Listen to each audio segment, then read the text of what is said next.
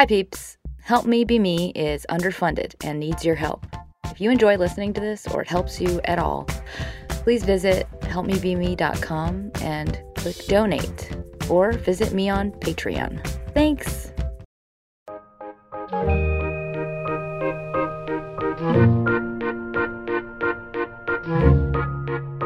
Hi, friends. It's Sarah May. This is a, an episode, it's a request actually. Um, sorry, I have like allergies, so I'm a little nasally and uh, probably doesn't sound great, so I might be sniffling. Apologies in advance. Um, this is a request um, of a topic. It's about emotional spending, but also just other forms of self soothing that are not fulfilling or helpful.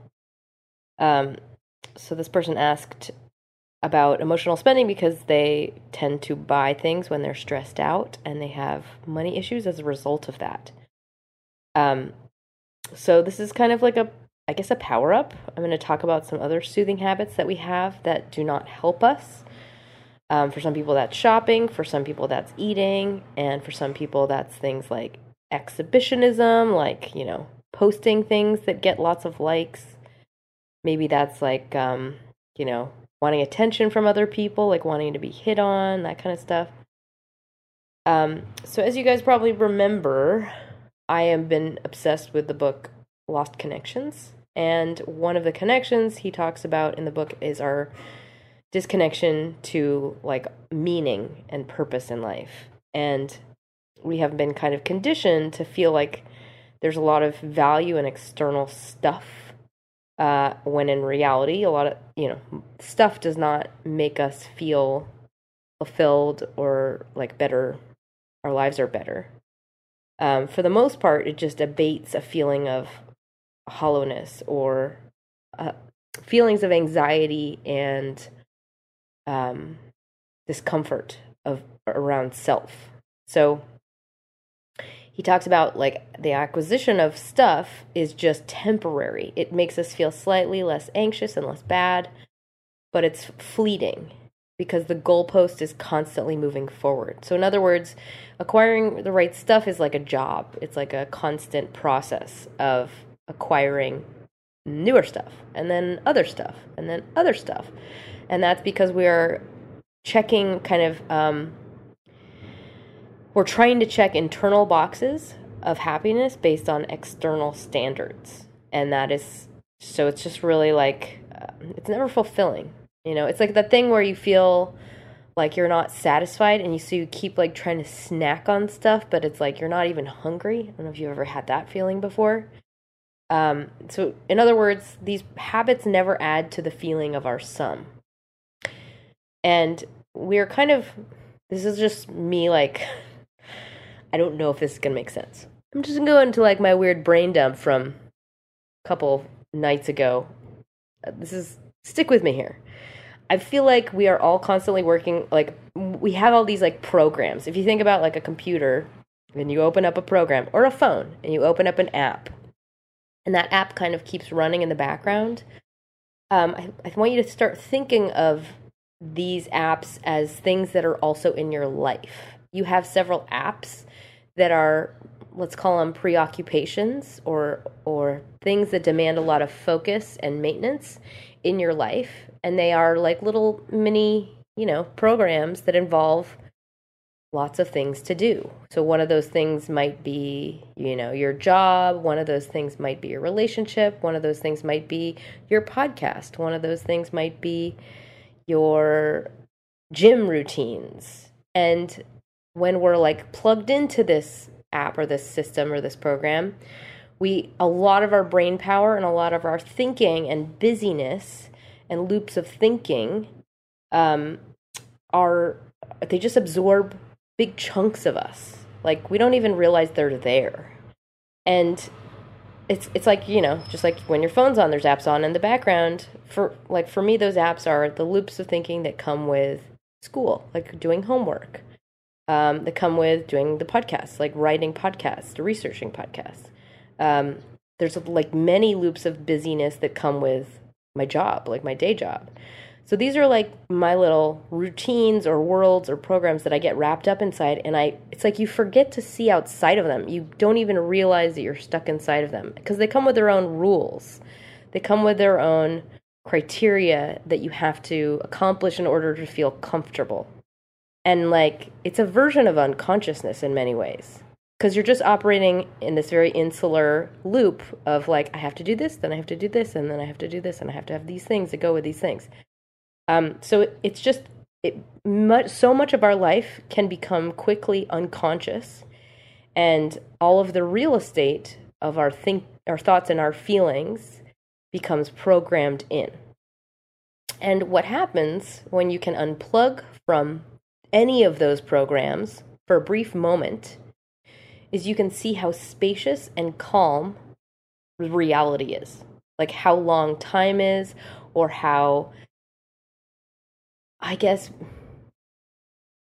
okay everything is. How kind of beautiful life is, and how pointless a lot of that stuff is. It's so unnecessary. Um, and when you kind of get that moment of clarity, when you're just in the present moment, it's just like, it's so magical outside of all of those thought loops, programs, apps. And it's really, really hard to get those moments of clarity because we're constantly, you know, we have we have itinerary, you know, we have a big schedule we have to fulfill on a daily basis. So my one of my most recent goals for myself is to step outside of the thought loops and see what is possible, like for real. Like what is possible? What am I not seeing? There's so much space um, everything is not black and white. We don't have to do the things we think we have to do. And maybe we don't actually want to do a majority of the things we normally do. So it's like remembering that your definition of reality is not necessarily true. And I guess taking a step back from even noticing that you can step back um, to see like the space surrounding what is your normal everyday life. Like, what's the gray? I don't know if any of that made sense. Um, so I would say more than anything, it's like fostering a quality of consciousness. Um, the closest thing I can relate it to that it like this present moment feeling. It feels like when I used to be at my grandparents' house in the middle of the day. Like they had like real clocks, you know, like a I think it was like a cuckoo, cuckoo clock. So it was like you could hear the clocks ticking, and everything was really quiet, and there was no TVs or anything. It was just them like you know reading or preparing a meal. And you're just really connected to, you know, whatever that moment holds. It's just a very different quality of time. And it's uh, I feel like in that feeling you can relate to you know all you are simultaneously connected to everyone that ever existed in time and everything that's possible. It's like you become connected to all other human beings. It feels very immediate and powerful. Uh, I know I just went into like super weird hippie stuff in that last sentence. I digress. Um, my point is, we get really wrapped up in just loops of like soothing, of gathering. We become hamstery. And I think that's just because we have uh, all of these like things we are supposed to do all the time. I find myself, you know, going to Amazon to like add stuff arbitrarily to my cart. And I'm like, why am I doing that? It's just a habit. It's like a habit that's slowly become more and more reinforced. Probably because it, you know, gives you little hits. Um, I'm just babbling right now. I'm going to go into the podcast itself. Here we go. Part one The What when you feel upset, lonely, hollow, depressed, and groundless.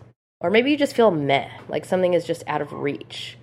Maybe you feel like a sense of emptiness, like something needs to be scratched, like you're not enough, or like life or today is not enough. But you can't tell why exactly. So it's, it's sort of like a feeling of hunger or a feeling of longing and searching for fulfillment. Or for you, maybe it's more of a sense of discontent and annoyance, um, like frustration with life. Part two the why.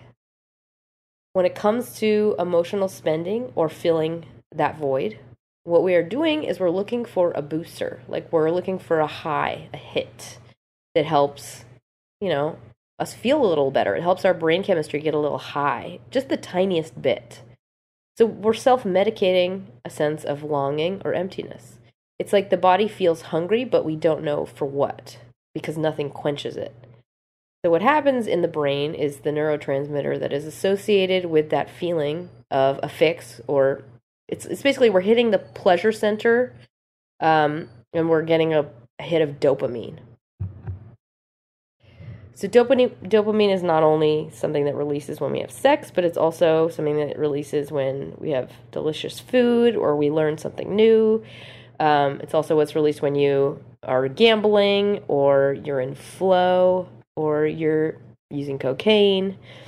Um, so when it comes to like shopping, the same exact thing is being released. So if you're like scoping out new stuff on the internet, getting little hits. And if something is on sale, or if there's like one more left, we get an even bigger hit. So we get a chemical gush of pleasure um, that's like more intense.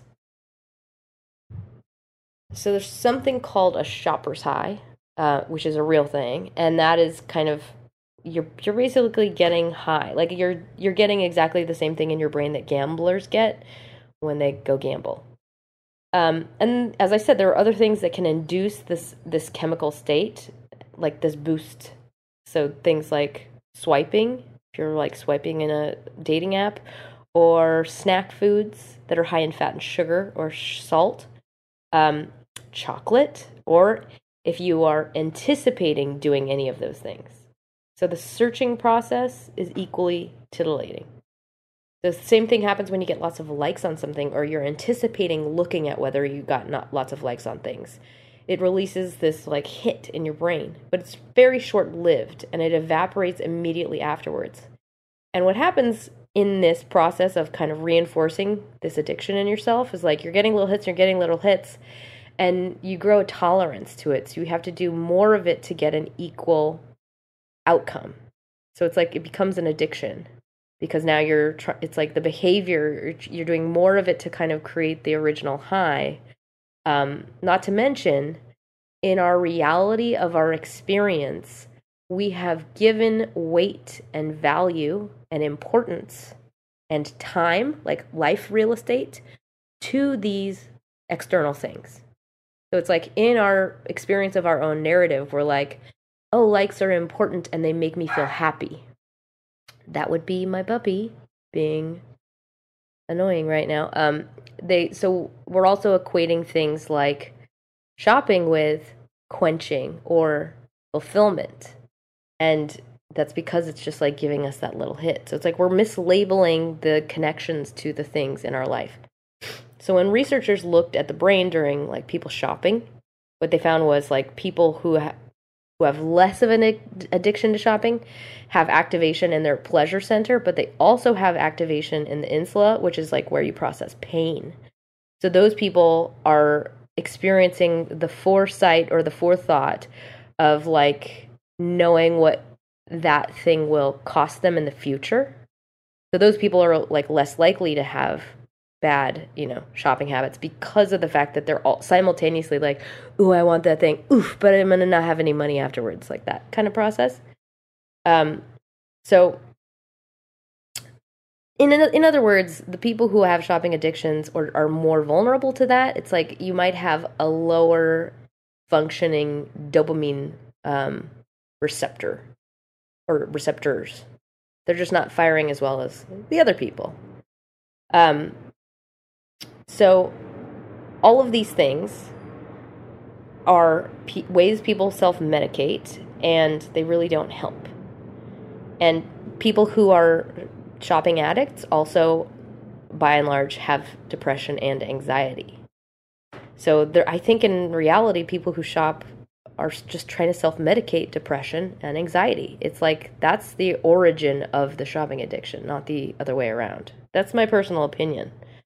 Um, so this is because we are wanting a specific kind of satisfaction, and that is the kind that will make you feel like a, a more quality human being.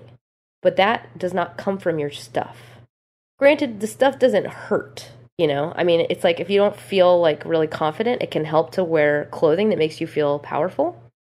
But that's not what defines who you are.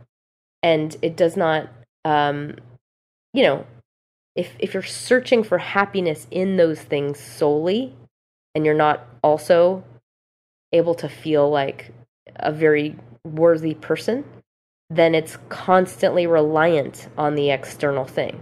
Does that make sense? So, like, I, I'm a fan personally of wearing things that make you feel like strengthened. But if the only thing you have in your life is clothing that makes you feel strengthened, then if all your clothing goes away, you're you feel like a piece of shit. You know, you feel worthless. So it's really important to keep both. You know, you have to like reinforce the inside. And um you know, on the other hand, it's also hurtful to your bank account if you're constantly acquiring. And when we um when we do focus on acquiring, it's like the value of it leaves so quickly, especially based on the timeline our culture exists in. It's like new, it's like everything is new every single day or every single week. I feel like things move a mile a minute, things evolve a mile a minute. So it's like whatever was new yesterday, it's like you're already past tense. As soon as you acquire something, you know, oftentimes it's like, oh, but now there's a newer thing that everybody has. Um, and so if you struggle with money, I would say it's all the more reason to really look at this equation in your life, whether or not this process is translating into actual value in your life. I used to call money sand because it would just, I felt like I would just see it slipping through my fingers. Like I had no idea where it was going or why I didn't have any of it. And that's because it's like you have to watch it. And if you don't grow up with people who teach you how to do that, or if you don't have like a culture in your home that really practices like you know financial skills it's like it's very hard to learn it on your own. So i'm going to have a couple of tools that allude to that in particular um, and then a lot of the tools are really based around like fostering that feeling of worthiness inside and how to do that. So with that here's part three the how the tools all right tool number one microscope uh, so this is for money because we inherit our our relationship to money in part, I would say, for the most part, from our family, our family of origin. Um, and that's just like it, it kind of creates our frame for money and like our values and our relationship to it. And also just our skills. Like if you don't learn skills from your parents, it's like where you're to have to learn it from like a friend pretty much. So if you are a person who cannot seem to hold on to it, I want you to think of your bank account as something to be viewed through a microscope just become very intimate and like annoyingly perceptive of like all of the details. Just study it. When it leaves your account, what the majority is spent on, uh, percentages, like just get to know like your spending habits. Just study it so closely. And also just make note of all the things like for example, if you were to go through your bank account, look at everything that is not a necessary for survival type of thing. Like you cannot definitely like there's rent, there's water, there's power, there's school, there's gas, whatever else there is. And then look at the other stuff. What are you spending money on? What are the biggest numbers on in your bank account? And then like literally highlight them and look at has the value, the literal value of that thing translated into your felt experience of that thing. Is it as valuable as it is in dollars to you in your life?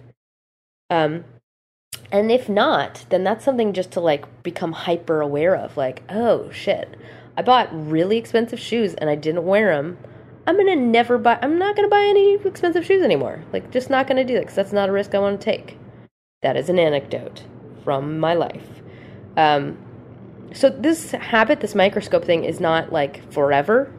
It's something that you have to initiate in yourself if you are a person who is not natural with finances. And no, it is not fun, but it's almost like you're teaching yourself to give a fuck. Like you're teaching yourself by deliberately and if you are I'm a terrible I'm terrible at math. Like I mean hilariously terrible at math. So if you are also terrible at math, this is your way of like getting out a calculator and just like examining actual numbers and where the sand is going.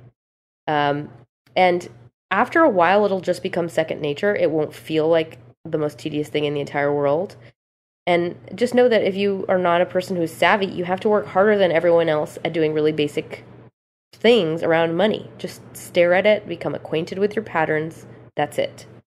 And what happens when you do this is you just become less unconscious about your spending.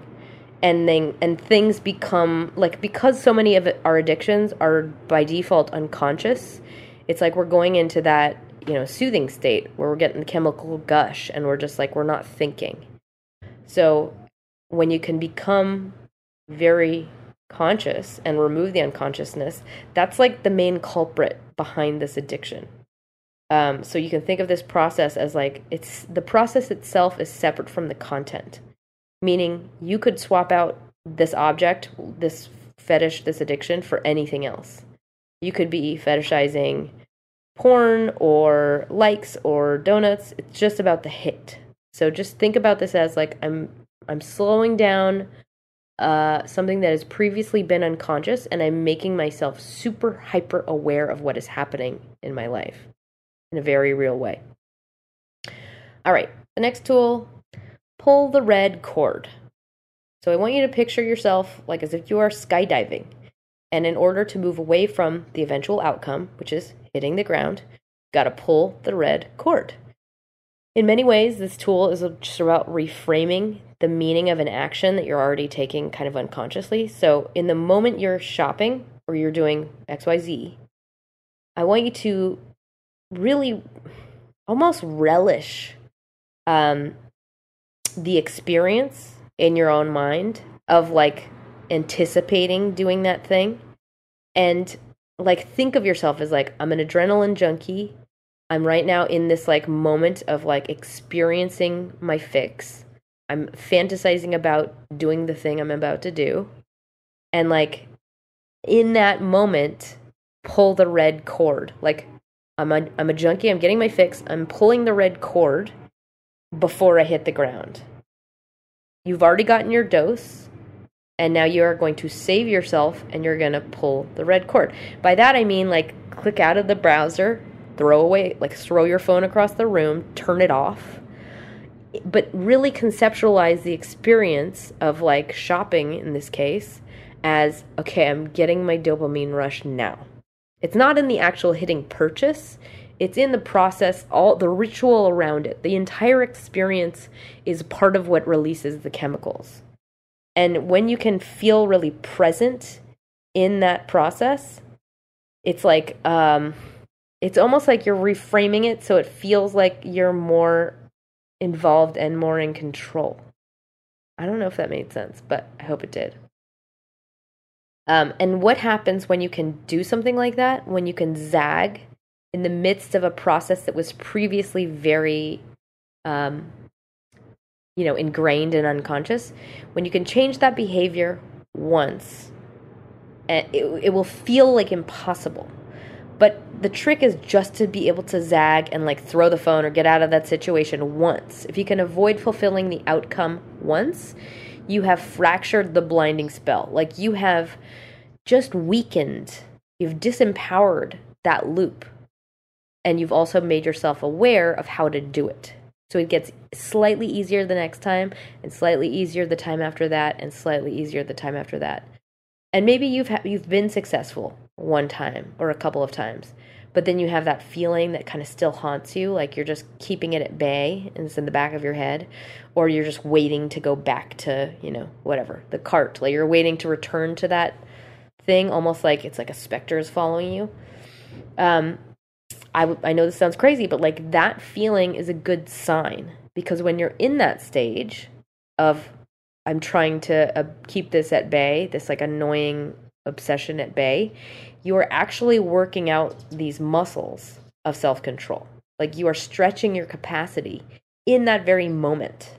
In that suffering, you are building up resilience and tolerance. And the goal is just to stretch it out a little bit longer and a little bit longer. Delay, distract, delay, distract. That is the ultimate weapon. Because what happens is eventually it passes. It's just like you don't know when that moment will be. Um, and this works with all addictions uh, that are unrelated to shopping as well. For me, that was like uh, with my eating disorder. This is exactly the process that kind of, this is if I were to break it down into details. All right, the next tool is called self excavation. This is, is probably best done with a journal.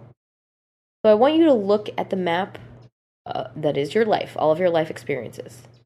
Um, because often we can't really tap into our unconscious beliefs when we're in so many like apps and loops of behavior and loops of solar systems of all the things we have to do around these little d- different identities.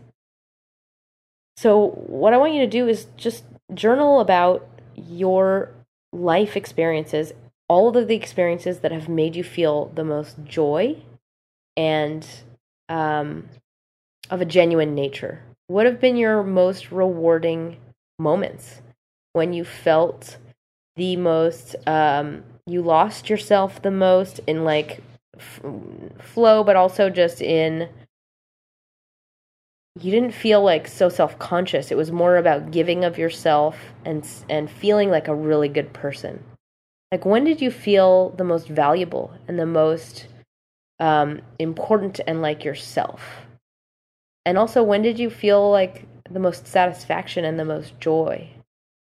Um, and what I want you to do is really just like write all of those moments down and like kind of line them up in an order and see like trace a line through them. Like, what do they all have in common?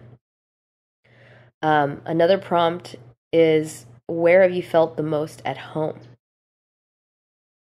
And I think what you will find, or one thing that I I assume you will find in those when you look at them is the joy moments come from when you are giving of yourself, you're giving of your gifts, not when you are building yourself up. It's not when you are like, you know, saying like, look at me, look how awesome I am. It's like when you feel like a good person, when you're proud of how hard you tried, when you're you're proud of what you were able to give to somebody else, um, and also the moments when you felt you shared something with another person. So this is really just to look at the reality of like, d- does external stuff really come into play when I look at like what makes me the most fulfilled in my life? Um, okay, next tool is called egg swivel. Um, so I have a giant green egg, which is a smoker.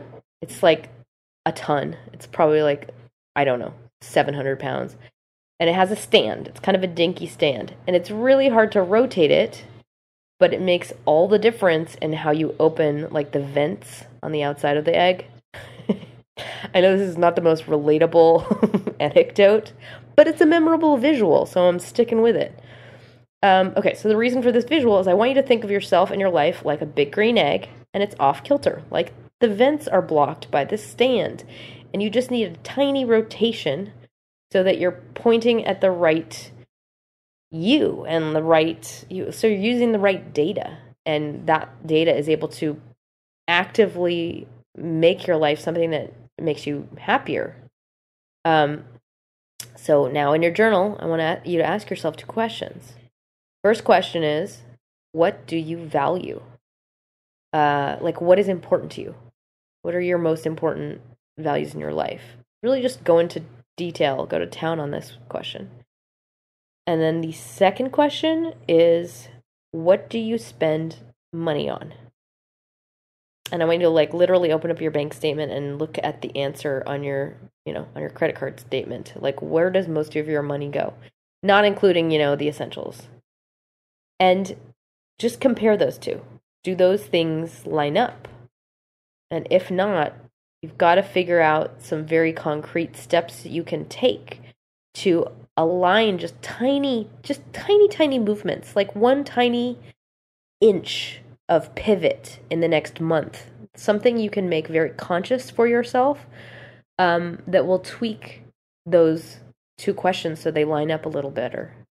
You know, Like, if what you value is like quality time, maybe, you know, you're saving a $100 so you can take a vacation with your best friend in a year, something like that. Okay.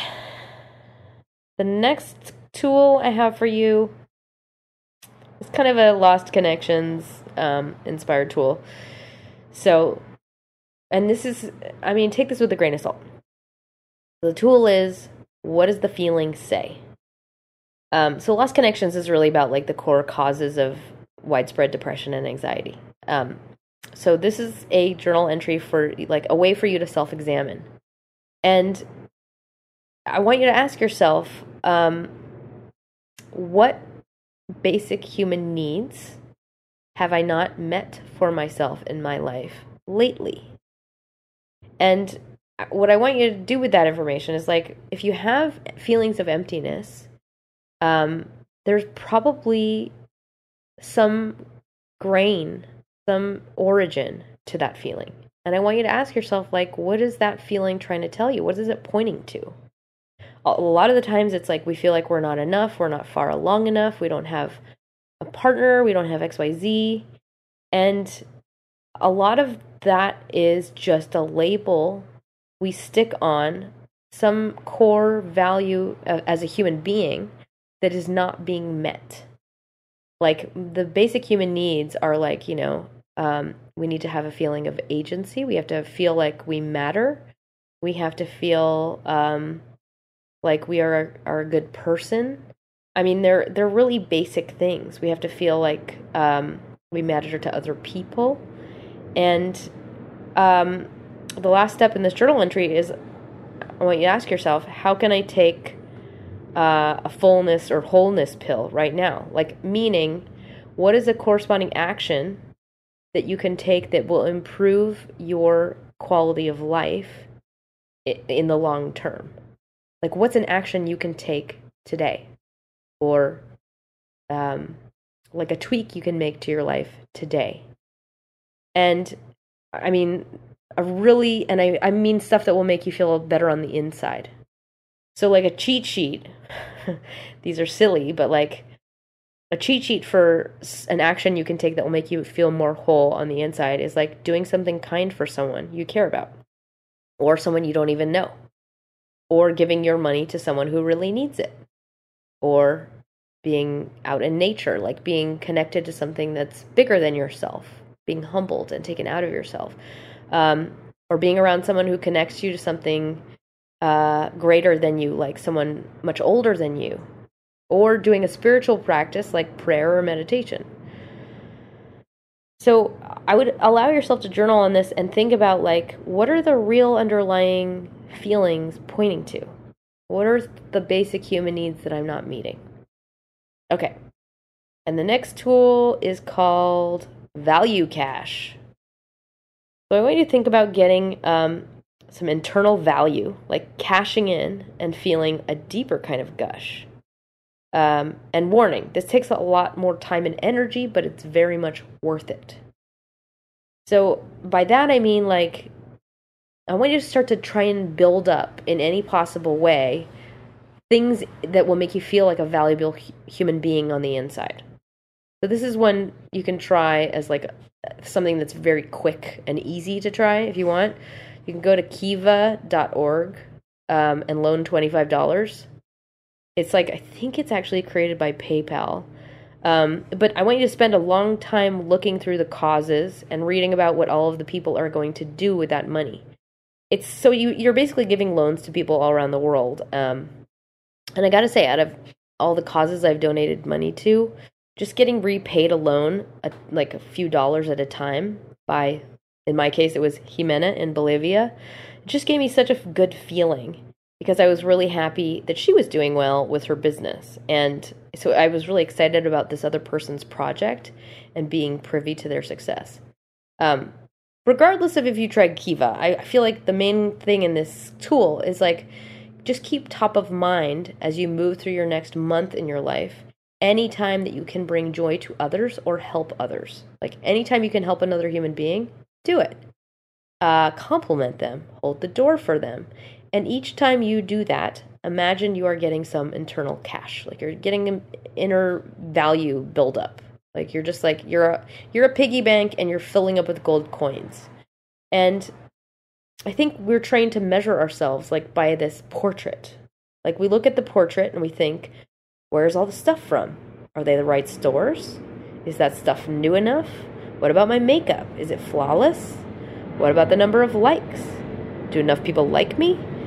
And as we know from research, that stuff only abates the loneliness and the hollowness, but it immediately evaporates. And yet we kind of jumped on a treadmill and we continue to pursue that hit. So instead, you know, you're looking on the inside like, how full is my bank? I gotta keep doing nice stuff. How can I feel like a good person via my actions? And how can I feel like I matter to other people? How can I like feel connected to others and have conversations that are are worth having, that are deeper than you know, Game of Thrones or whatever the other show people are talking about now. Um, I know that was all over the place, but I hope this is helpful and not daunting. Um, so, in closing, I want to thank all of my latest sponsors Allie, Alexis on Patreon. Thank you so much. And Paige via the Yay With Me site. Thank you so much.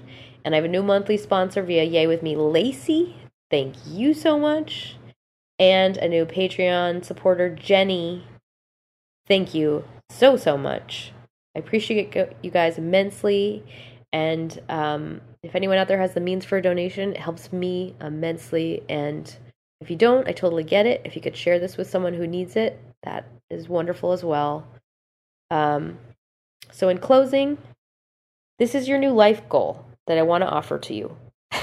you like that I'm dictating your life goals? Um, but I want you to, your life goal is to build up inner value. Like, feel like a really good person who is well meaning, who, who tries to be a good person, who is accountable, honest, interesting, and beautiful because of who they are naturally, exempt of all of their stuff. Because your truest portrait is you if you lost everything you own and all the computers, all the phones in the world went zzz, and they shorted out. And then there were no more stores and it was just you and everyone you love and maybe you had the clothing that would keep you the warmest on and you're all standing in natural light. There's no more structure to society. It's just like the earth was just born and you're wandering around exploring. So imagine that person they are wandering, they're playing, they're talking, they're hanging out with all their loved ones and their friends, minus all the stuff. And all the routine things you do are gone. All the badges, all the titles, all the school, all of it's gone. So look at that person. Do you like that person? Who is that person? How do they commune with others? That is what makes your smile truest. So, the things that bring value to your inner world are experiencing deep connections and deep understanding from others, doing things for others, making others happy, and experiencing acceptance in moments you are having difficulty accepting yourself. In other words, it's like unconditional love, giving it and getting it. Unconditional love is one of the most valuable, wonderful things you'll ever get in this life. And it's rare and it's healing and it's powerful. So if you want to boost your inner sense of worthiness, that feeling of wholeness, I want to encourage you to practice giving unconditional love to yourself. If there is someone else in your life who is beautiful beautiful enough to give that to you as well, just be around them, bask in it. Um, and I know that if you have a harsh script for yourself, it can be really hard to act with unconditional love toward yourself because you'll be battling conflicting narrative. But all change starts just by taking the right actions. So if you can take the actions of someone who is unconditionally loving to yourself and allow your voice to be that of an unconditionally loving person, that is how you you can initiate change. That was how I kind of started to build a sense of self-love. It felt silly and arbitrary, but over the course of a few months, it actually started to work. So, I hope this helps you and I hope um hope you swivel that green egg. and uh, don't forget to smile.